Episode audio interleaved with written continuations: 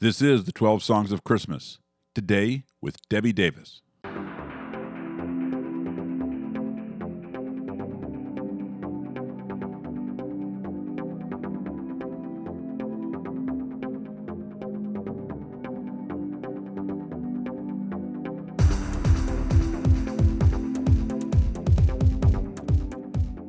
My name is Alex Rawls, and this is my podcast on Christmas music. New Orleans singer Debbie Davis is one of my favorite people to talk with about Christmas music. I've already interviewed her a number of times about it, and will include a link to at least one of those stories in the show notes. Her relationship to Christmas music evolved much the same way that mine did, as she started recording it with her husband Matt Perrine to cut a gift for family members when they were tight on money for presents. Those gift recordings turned into a seasonal side hustle that eventually produced their 2014 album, Oh Crap, It's Christmas. That title promises an irreverent, offhanded treatment of Christmas music, and it's the opposite of what they deliver. The songs are smartly chosen, and they're performed with real artistic and emotional conviction. As you can hear during this conversation, singing these songs means a lot to Davis. She knows a lot of what she's singing about, so much so that I went with the flow of the conversation and never returned to one that we started before the mics were on about Have Yourself a Merry Little Christmas. There are two versions of that song on Oh Crap, It's Christmas one with the very bleak original lyrics, and one with the merely bleak lyrics that are sung today. We started talking about that and planned to return to it once the mics were on, but the conversation moved a different direction and I didn't miss going that way until we were done and I was packing up my gear. So it goes. One note in here, we talk about Baby It's Cold Outside. And in the conversation, I say something to the effect of, This is not my issue. I realized after the fact that I was probably too casual in the way I phrased that thought. What I was thinking was that I'm not triggered by the song. Questions of consent are absolutely my issue, and all guys' issues. I might be over explaining here, but I'd rather do that than leave the impression that I think the onus in a scenario like the one in the song falls solely to the woman, or that women have to do all the heavy lifting when it comes to raising consciousness about situations like the one the song acts out. If you're in New Orleans, you can see Debbie Davis perform Oh Crap, It's Christmas on Sunday, December 15th at 7 p.m. at Cafe Istanbul. Here's my conversation with Debbie Davis.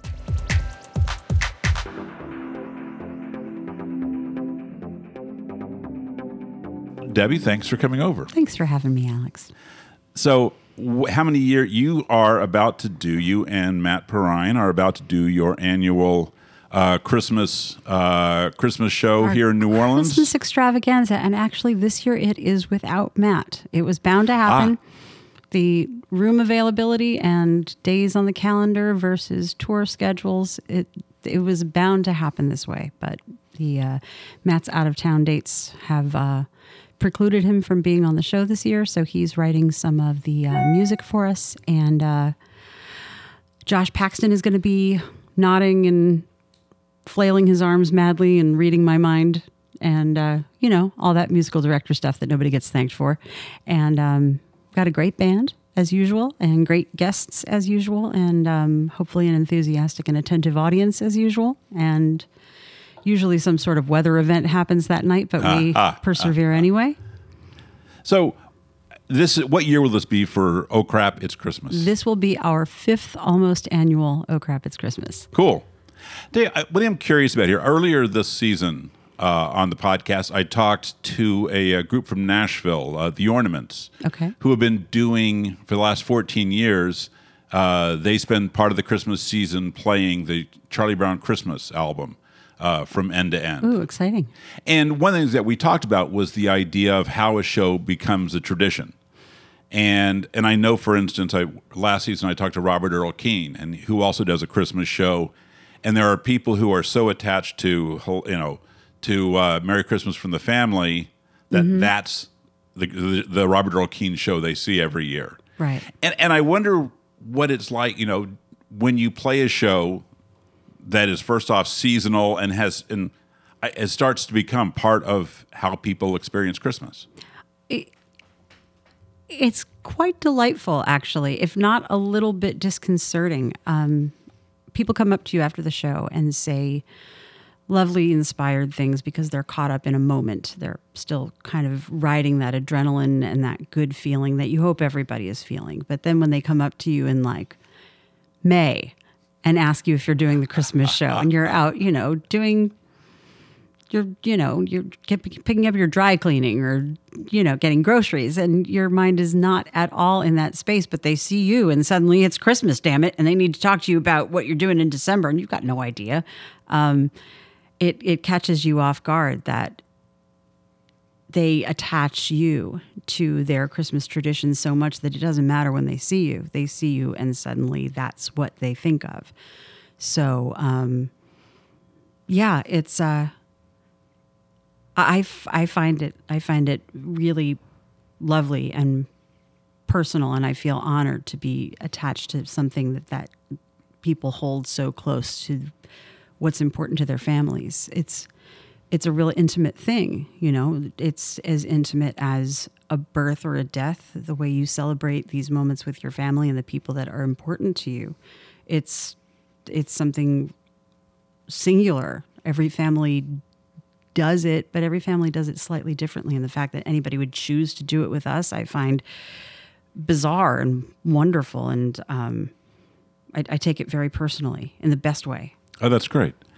One thing I, I, know I've talked to them about, you know, about this from their side, about the sort of the question, what we just talked about, about how it feels as somebody to able to attach, you know, their Christmas traditions to you and your show. But I also wonder how does it from the performer side feel knowing that you have this thing coming up and the thing now and a thing that people starting in the summer they already are looking forward to or expect you to do you know how you know how do you you know as the perform on the performing side deal with this thing coming or maybe coming it's uh i i i really love christmas i really I personally attach a lot of um, a lot of my own expectations to it. I think that the idea of Christmas allows for so much positive possibility among just among people in their everyday lives that it gives us the possibility of being the best version of ourselves for each other just for the sake of being a better version of ourselves without any real strings attached. And that you can feel really conspicuous trying to do that. Unless you know everybody else is trying to then it doesn't feel like there's such a microscope on you. So everybody's trying a little harder and being a little kinder. And being a little more open and when you expose that underbelly you don't feel quite as vulnerable if everybody else is doing it too so for me, Christmas has a lot of those expectations. But to put on top of that the idea that you're adding a level of elevation and some sort of gravitas by taking your Christmas expectations and putting them out on display for people and then involving other people and telling them what to do with their Christmas expectations and then putting lights on them and then charging admission for people to look at them. It's uh, it's a great deal of expectation. And um, because Christmas is so important to me, and because it's one of the few things in my life and in the world that I'm not cynical about, uh, uh, I really have to treat it with kid gloves. Um, lest it become one of those things that I have to become cynical about in order to deal with it. I don't want it to be that way. Right. So, um, I have to treat it carefully and remember that the point is to be the better version of myself. So as not to be quick to be frustrated or quick to be, um, I don't know, it's a lot of pressure. Yeah. It's a lot of pressure, isn't it? Yeah. Um, this is the strange life we've chosen for ourselves, where we put ourselves in front of a room full of strangers and insist that everyone look at us, look at me, look at me, look at me. Um, so you don't want to make a mistake and ruin everybody's Christmas tradition. It's a lot of pressure. Right. Um, So I have to remind myself that being the best version of myself is the point. And um, and I think that if I keep that at the center of what we're doing, that it'll always be okay. Yeah. I have to trust that that will always be what keeps the ship upright. Yeah, uh, I'll tell you part of the reason I I asked the question is because that for the last last at least ten years that I've organized a uptown Christmas pub crawl, which isn't truly a pub crawl, but literally I get about twenty or so people, usually about seven or eight of which I actually know, and that we meet up and end up sort of going in, uh, caroling down Magazine Street and bum rushing restaurants and businesses and walk in, sing people a song. Like you do. yeah, and, and it's it has become a thing that we've had so many people who have done it, love it, and and and it really has become like such a part of our Christmas. And in some ways, it is as joyous as an experience as anything else that happens during the Christmas season, uh, because it it has never been the same thing twice, even though we do the same thing every time, Right.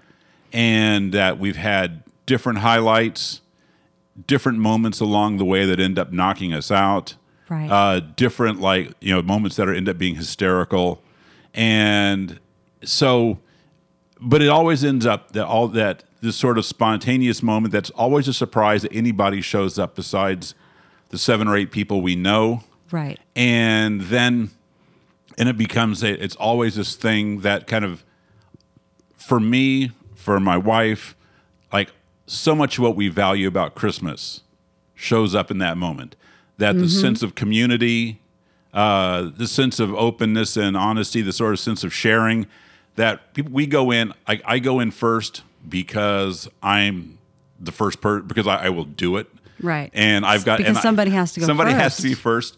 Unfortunately, that means I will usually set the key in an unsingable key, and everybody else follows me in trying to figure out how to how to drop it, how to sing an L or something like that.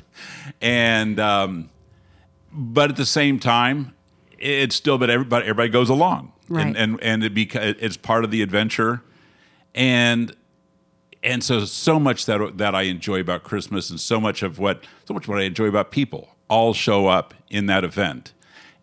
But it's a little bit different because I don't make my living as a singer, and so in some ways that there's a whole there's a whole level of accuracy that no one expects from me. right. Um, Well, you're on that's the, it. you do your show, and these are songs that that you've recorded, so people can a b the live version to the recorded version, and that there's a whole level of sort of doing it right that I would imagine is sort of at least in the concern somewhere. And I wonder how balancing the idea that it's a show, how it how it fits with just being in the moment and enjoying this moment of sort of community with the other musicians and your audience. Well, the good news is that a lot of these recordings were done so long ago that we're almost not even referencing them anymore. Um, but they're also pretty simple songs. I mean, Christmas Christmas songs, with the exception of the classical canon, none of the songs are over three and a half minutes long. They're they're they're pop tunes. I mean, God bless us, they're all pop songs. Um, half of them were written by Irving Berlin. Um, so they're not difficult tunes, and the fact that they're recorded actually makes them easier to rehearse. And I'm lucky that I I work with and surround myself with musicians that I really trust. That um, I have a musical shorthand with. I mean, Josh Paxton, I've been working with for two decades. And, the, he he he looks at me and can tell by the way I draw a breath how I'm going to put the next phrase out. Alex McMurray and I have a shorthand that you know I can I can smile at him and he knows how the song is how I'm going to count the tempo. Like we we read each other's minds. Andre is incredibly intuitive. Um, he's one of the most musical drummers on the planet. It's my pleasure to play music with him. And I get to sing with these wonderful singers who, you know, Susan Cowsill. I mean, we don't even have to, hear the other one's voice to know where the parts are going to land. It's mad Cowsill disease harmonizing with Susan. Yeah, that's that's actually what it is. Figured it out. Um, so I, the the pressure to do it right with the right people isn't really pressure. Right. We um, I'm very lucky I get to play with these great people.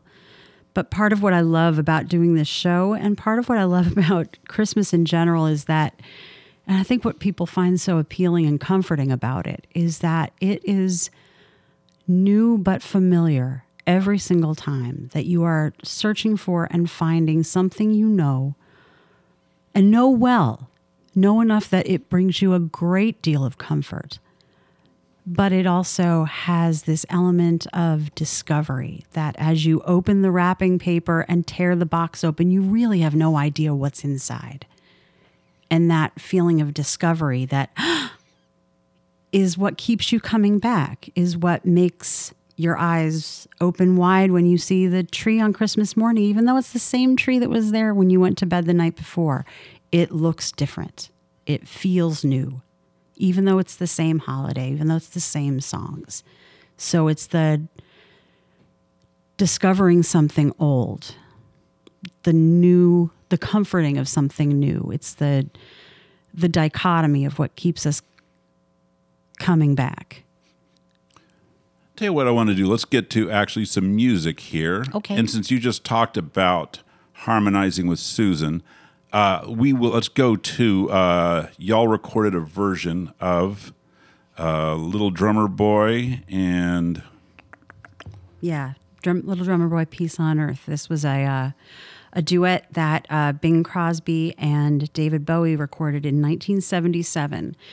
They recorded it in September of 77, and it was just supposed to be Little Drummer Boy. Bowie showed up to the soundstage, and they told him the song, and he said, I hate this song. I don't want to do ah, this. Ah, ah, and they didn't know what they were going to do. And so Bing Crosby's music writer said, Give us 20 minutes. And they went in the back room and wrote a counterpoint and came back out and taught it to him. And that's what saved it. oh wow, That peace on Earth counterpoint was written for David Bowie on the fly, wow, on like on set, basically. Right. And they recorded it, I think it was two takes on set. And it aired in, I want to say the first week of December in 77. Bing Crosby died in between right, the recording of it and the airing. He never got to see it air. wow. Well, let's hear your version, and then we'll talk about it a little more. Okay.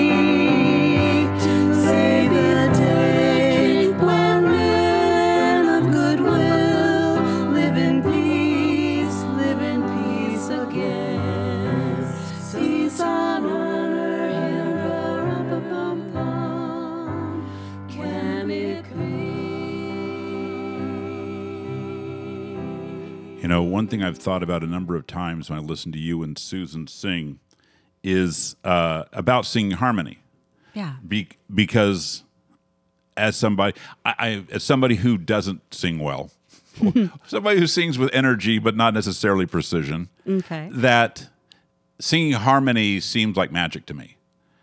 Like I, like I don't even, I can't imagine how you do it.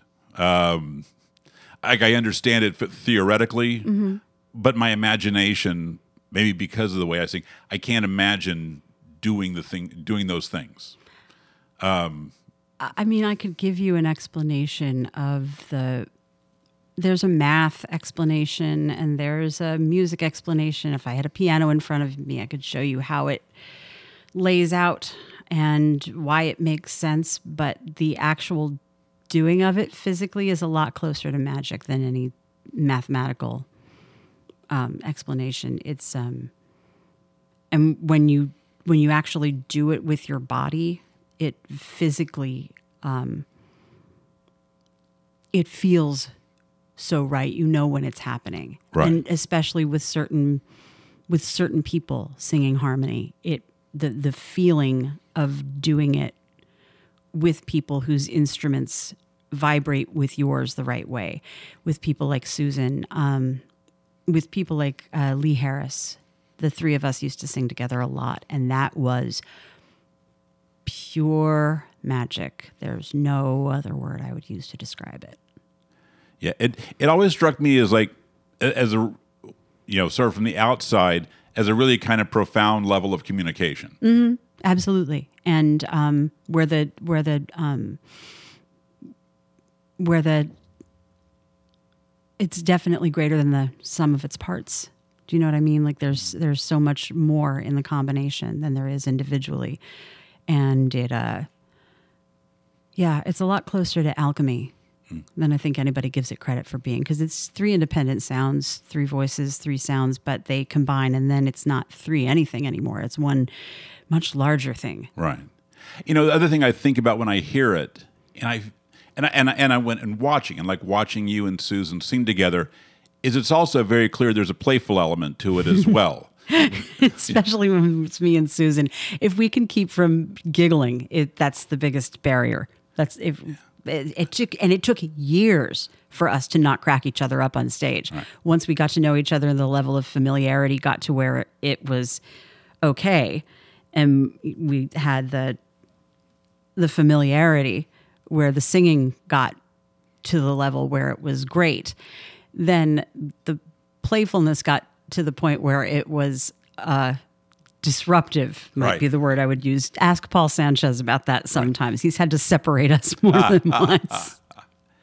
I I remember at one point, I think I remember Susan talking about just sort of like, you know, working on a song or singing with you, and then hearing the next harmony she wanted would would want to layer on top of that one. And the, oh, and here's the, here's another one, and yeah, just she this did this on this track. right. She went back and back and back and back on the bridge. Yeah, you can hear there's a third, there's one that comes in. And actually, Matt listened to the roughs the day we did that.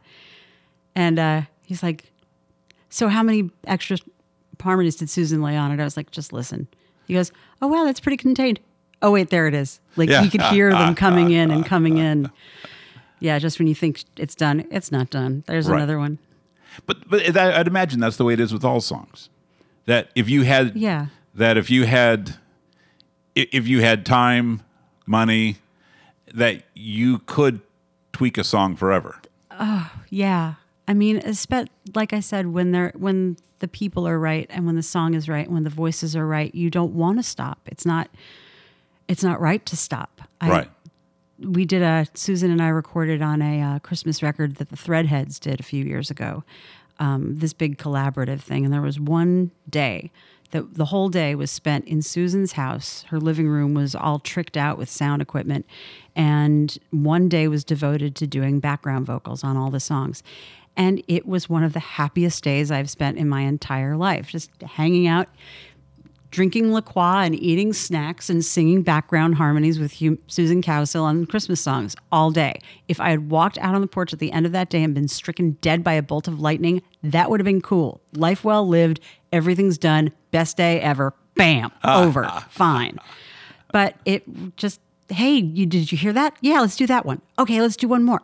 Okay, no wait, let's do two more. Okay, and then we'll do this, and then we'll come in like a round, and then I'll do this, and you come in two beats after, and we'll okay, okay, okay, okay. I mean, once it starts, it doesn't stop, Yeah. and it's great that it doesn't stop. But I'd ima- that that's, that has to be where sort of the musician and you has to eventually say, we're good. But somebody else has to say that because we're never. we're- you need somebody else to tell you when you're done. Right. Like even artists, you know, they'll sit there with a paint on paint on canvas and they won't stop. They need somebody to say, "Step back. You're going to fuck it up if you put any more paint on that thing." Right. Step back. You're done. No, it doesn't need. You know, I mean, Fleetwood Mac. What did they mix Rumours five times? Yeah, exactly. I mean, that's a lot of cocaine, also. But still, somebody needed to go. Nope, that's done. It sounds great. Perfect. Move away. yeah.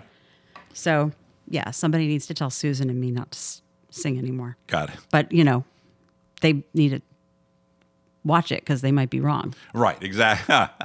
well, that's and that's that's got to be the thing is you know there's one more out there, and the next one is going to be The perfect one. yeah.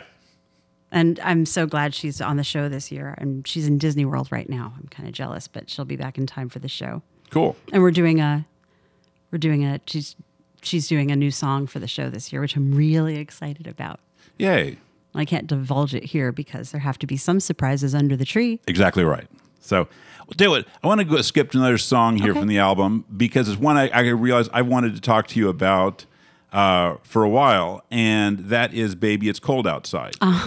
so, yeah. tell you let's let's hear part of it. This is you and Alex McMurray. We'll- Yes. We'll, play some of it first, and then we will talk. Here we go.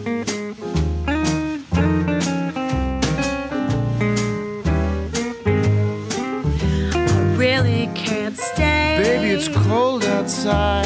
I gotta go away. Baby, it's cold outside. This evening has Been hoping that you drop in. so very nice. I'll hold your hands, they're just like My ice. mother will start to. Beautiful, what's your My hurry? father will be pacing the floor. Listen to that fireplace. So really, I better scurry. Beautiful, please, what's your Well, hurry? maybe just a half a drink more. Put some records on while I the pour. neighbors might think. Baby, it's bad out there. Say what's in this drink. There ain't no cabs nowhere. I wish I knew eyes are like how starlight to now. break this your hair looks swell. I ought to say no, no. Mind no, if I'm sir. moving a little bit closer? At least I'm gonna say that I tried. Well, what's the sense in hurting I my pride? really can't stay. Baby, don't hold out. Oh, but it's cold outside.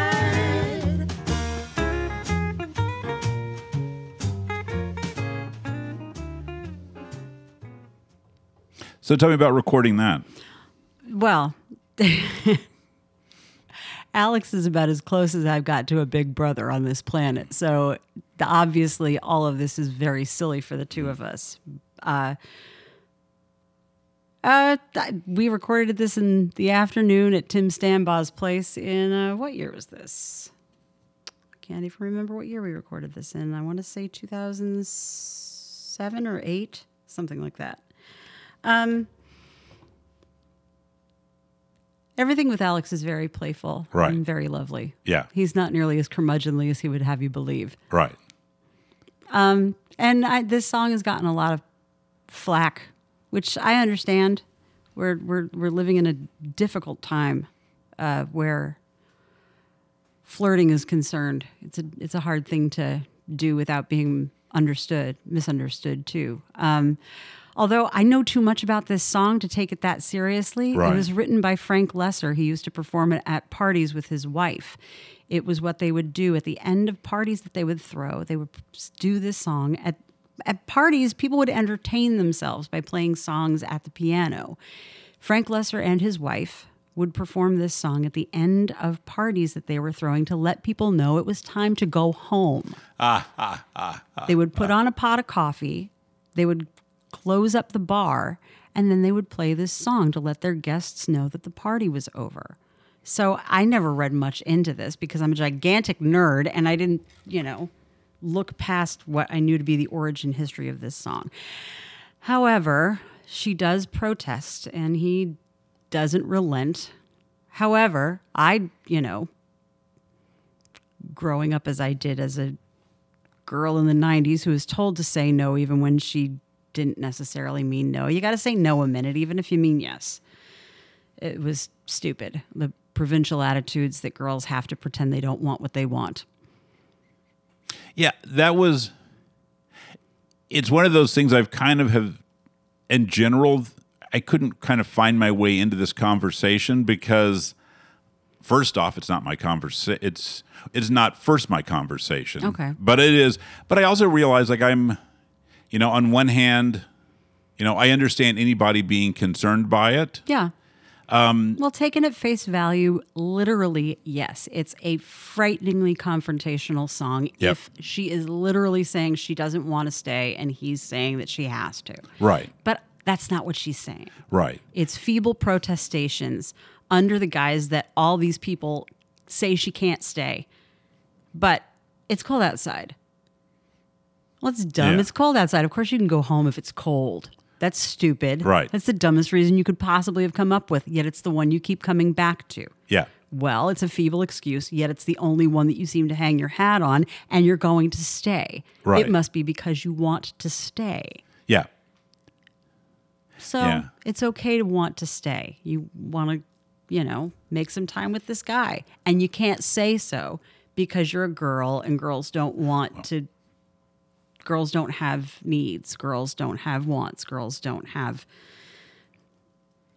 burning loins or whatever. Right. So they have to come up with other excuses like it's too cold to go home. Right.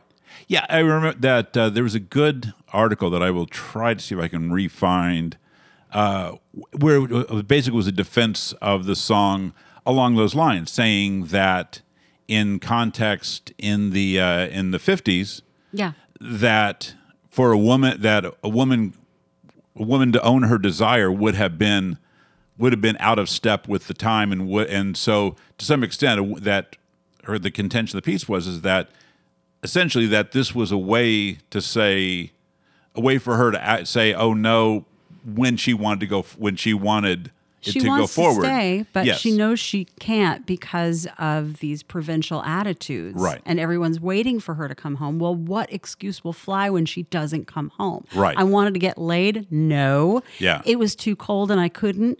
Well, that sounds at least reasonable. It was cold outside. Right. Yeah, yeah. I- I've I, I I'd had I'd had a, drink too many, so I needed to I needed to wait before I came home. Well, you shouldn't have had something to drink. What were you thinking about? That's right. That's So- irresponsible. That's right. So He'll get the wrong idea. No, he'll get the right idea. I got Yeah. drunk and wanted to get some. It was- uh, no, no, no, no. That's not what you wanted.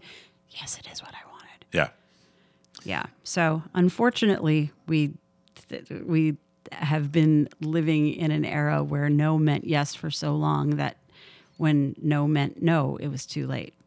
yeah. Merry Christmas. Exactly. oh man. Yeah, I did you see that uh, John Legend wrote new lyrics? Oh yeah, uh, yeah. That's I th- a thing I think was bound to happen. Yeah, I I have to say, I think it were it anyone but John but John Legend, I would probably be I- I probably would be hostile to it. As is, I'm I glad he's kind of adorable. Yeah, If it had been somebody else, like Kanye would have done it, and then I would have had to burn something to the ground. And Yeah. uh, yeah. I just uh, that now I- it won't get done by somebody offensive. right. I I you know his lyrics won't won't be the lyrics. Yeah. and it's his version won't be the one I go to, but I don't, you know, I don't bristle when I hear it either. I'm not against it. I'm It just will discourage somebody worse from doing it. yes, that's that's true. So Yeah. I, th- I think it's a best case scenario.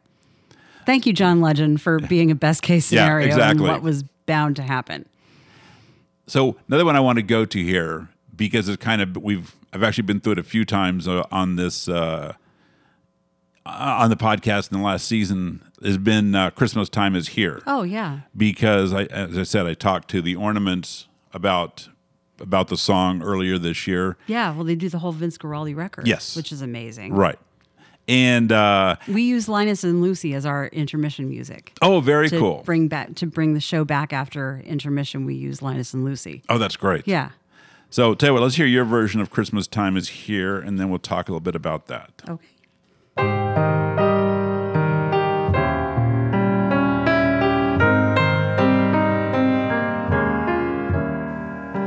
Christmas time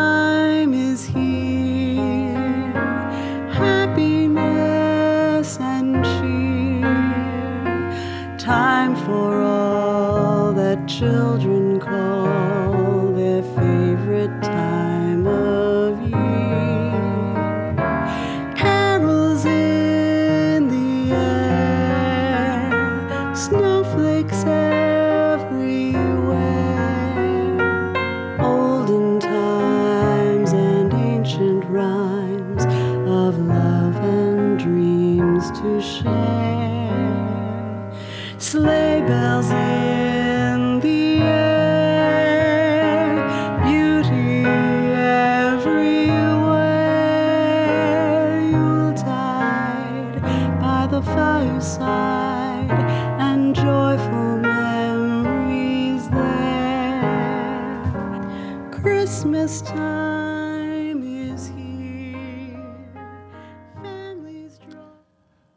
That's a very in- sort of intimate vocal. I really Yeah. appreciate that. Thank you. Why was that? Uh, why did that seem like the way to go forward in that song? Uh, well, the original version is a children's choir and the Vince Guaraldi trio.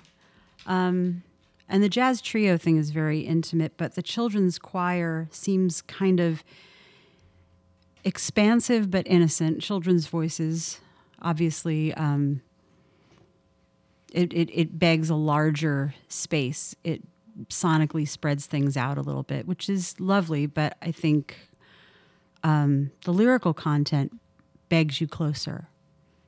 And um, it seems innocent and simplistic, but it's very it's it's a deep list of these little trappings that individually seem like they don't mean much, but they uh, together suddenly are very evocative of Christmas. And uh, as it leads you through the list, it's these it's snow, it's it's weather, it's just these little things, and then suddenly it's it's feelings and it's families and then it's wishing that it was always this way and knowing that it's not. And then suddenly it's right at the heart of the matter. It starts with these with snow and things that are just kind of there and then it's suddenly right in the center. So it's it's a deceptively intimate song. Yeah, it's interesting that I, I I was thinking when I heard it that I don't know anybody who's found a way to make it bigger. I, I found don't, people I don't who think you should try. Yeah. It's so it it, it it it's whisper close by the end. right. Oh, if we could only see such spirit through the year. Yeah, but people have but uh, but you shouldn't try. But that doesn't mean people don't. Oh yeah, I'm sure Mannheim Steamroller has taken a crack at it. Exactly. So yeah, I was uh, anyway, but that did strike me as interesting that it's that that level of intimacy is just clearly hardwired into that song. Yeah. There's a version that I will link to uh, also in the show notes that is uh, by a, uh group called Lowland Hum. I don't think I and it's them. a duo from um, oh a duo from I think West Virginia and I'm I gotta go back and refine but I I'd simply I'd found their version of it and they're actually they kind of make quiet music their thing and it is all it's you know that their own music borders on sort of ambient folk and they figured out just made it you know it is it is so such a private version. It is one guitar and the woman's voice and it's really beautiful but it almost sounds like it's being whispered to you. It Yeah. is uh, it's that intimate. So when you're when you're performing is is it hard to connect to that kind of intimacy when you know first off that it's you know not just other musicians on the stage but people in the room? And so you're not you know this isn't an intimate moment. Or or at least it's not at least in terms of the people there you know just you you you are you are in this space with people who you do and don't know. Well, it's it's funny because I spend most of my most of my work time and by work time I don't just mean like time on stage. I mean like my work hours at the computer, doing work during the day, um, doing online booking, doing press stuff, doing podcasts, doing all this stuff leading up to the show. Um, I'm kind of a one man operation doing ticket sales and doing um, press junkets and all that. So I have a pretty good idea of who's coming to the show and what our numbers are going in and what's been going on at front of house leading up to opening the doors. And so by the time I get up there, I almost even know who is sitting in what seats. And it's like a very large version of my own living room. So it may be a large number of people, but it's for me, it's still very intimate. And I've actually had to add and change things from the set list based on who I know is going to be in the audience. Um, at the last minute, I'll, you know, I'm going to print up the programs and I'll go, oh, well, wait a minute. I just found out that so and so is not going to be in the audience. Well, then maybe I shouldn't add that song, or maybe I should since they are. She's coming in from out of town. We'll say, we definitely should do that. Well, I'll just add that in there. No, but it's- she has to be. She has to see it. She has to see that. Now that she's going to be there, we have to do that song. Um, it's all very personal for me. Right. Um, it's. I, I know that it's part of other people's tradition, but it's part of my tradition too. And it's a. It's a. I don't want to say I, don't feel like it's a selfish tradition for me, but it's definitely part of how I how I clear my how I clear my karmic conscience. Um and make sure that everybody knows that I'm still trying to fight the good fight. Right. You don't always know who, especially God. The last three years have been hard, haven't they? Yes. Um, might be the understatement of the century, Right. but the last three years have been really hard, and um, I think a lot of people are running scared. And so, for the last three years, especially, it's been really important to me to put this show on and remind people that we're all still here and that kindness is still the fight to be fighting. So, as big as the show seems, it's still really person to person for me. Right. So your choice for last song here is Mm-hmm. there are much wor- uh, there are much, much worse things to believe in. now.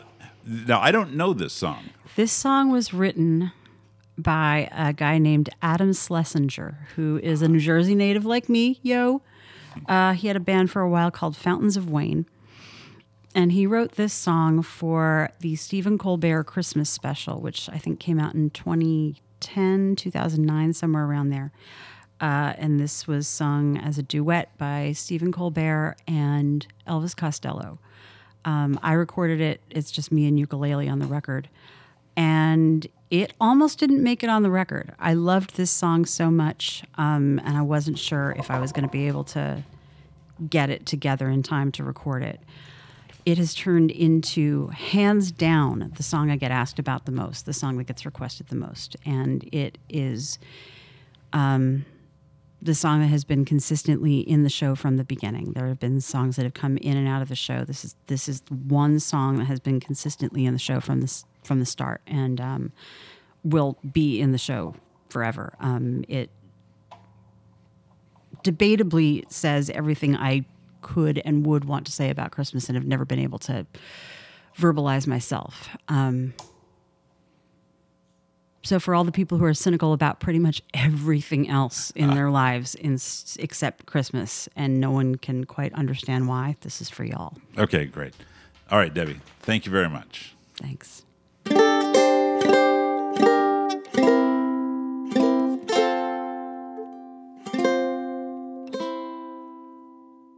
There are cynics, there are skeptics, there are legions of dispassionate dyspeptics who regard this time of year as a maudlin, insincere, cheesy, crass commercial travesty of all that we hold dear. When they think that, well, I can hear it, but I pity them, their lack of Christmas spirit. For in a world like ours, so full of grieving, there are much worse things to believe in. A redeemer and a savior and a beast man giving toys for good behavior. Our faith in what might be and the hope that we might see the answer to all sorrow in a box beneath a tree. Call it foolish, sentimental. Well, you're clearly none too bright, so I'll be gentle. Don't even try to start vaguely conceiving of all the much worse things to believe in. Believe in the judgment, believe in jihad, believe in a thousand variations. Thanks to Debbie for the time and the talk. Again, if you're in New Orleans, you can see her perform Oh Crap, It's Christmas on Sunday, December 15th at 7 p.m. at Cafe Istanbul. She'll have an army of special guests, including Susan Cowsill, Dana Kurtz, and Jonathan Pretus of the Breton Sound, who appeared on the pod earlier this year to talk about wonderful Christmas time. You can find Debbie on Facebook, where you can also find me at 12 Songs of Christmas. Please drop by with a comment. Also, if you haven't subscribed, I hope you'll do so through Apple, Google Play, Stitcher, or Spotify. Your subscription will make sure that you don't miss an episode and help others find out about the podcast. Thanks to AF the Naysayer for our theme music, and thanks to you for listening. Earlier this season, I talked to Jimbo Mathus about the Squirrel Nut Zippers holiday recordings. Debbie and Matt recorded Hanging Up My Stocking from the Zippers Christmas Caravan, which is a song that Jimbo and I talk about during that episode. You can check out that conversation here, and we'll finish today with Debbie and Matt's version. This is Hanging Up My Stocking. Talk to you next week. Silent night, the stars are bright, the fields are white with snow. Christmas trees are waiting, lights are turned down low. Tinsel bells and tinsel reflect the firelight's hue, seem to whisper softly. There's just one thing to do. I'm hanging up my stockings. Tonight is Christmas Eve. Want to show old Santa Claus that I believe.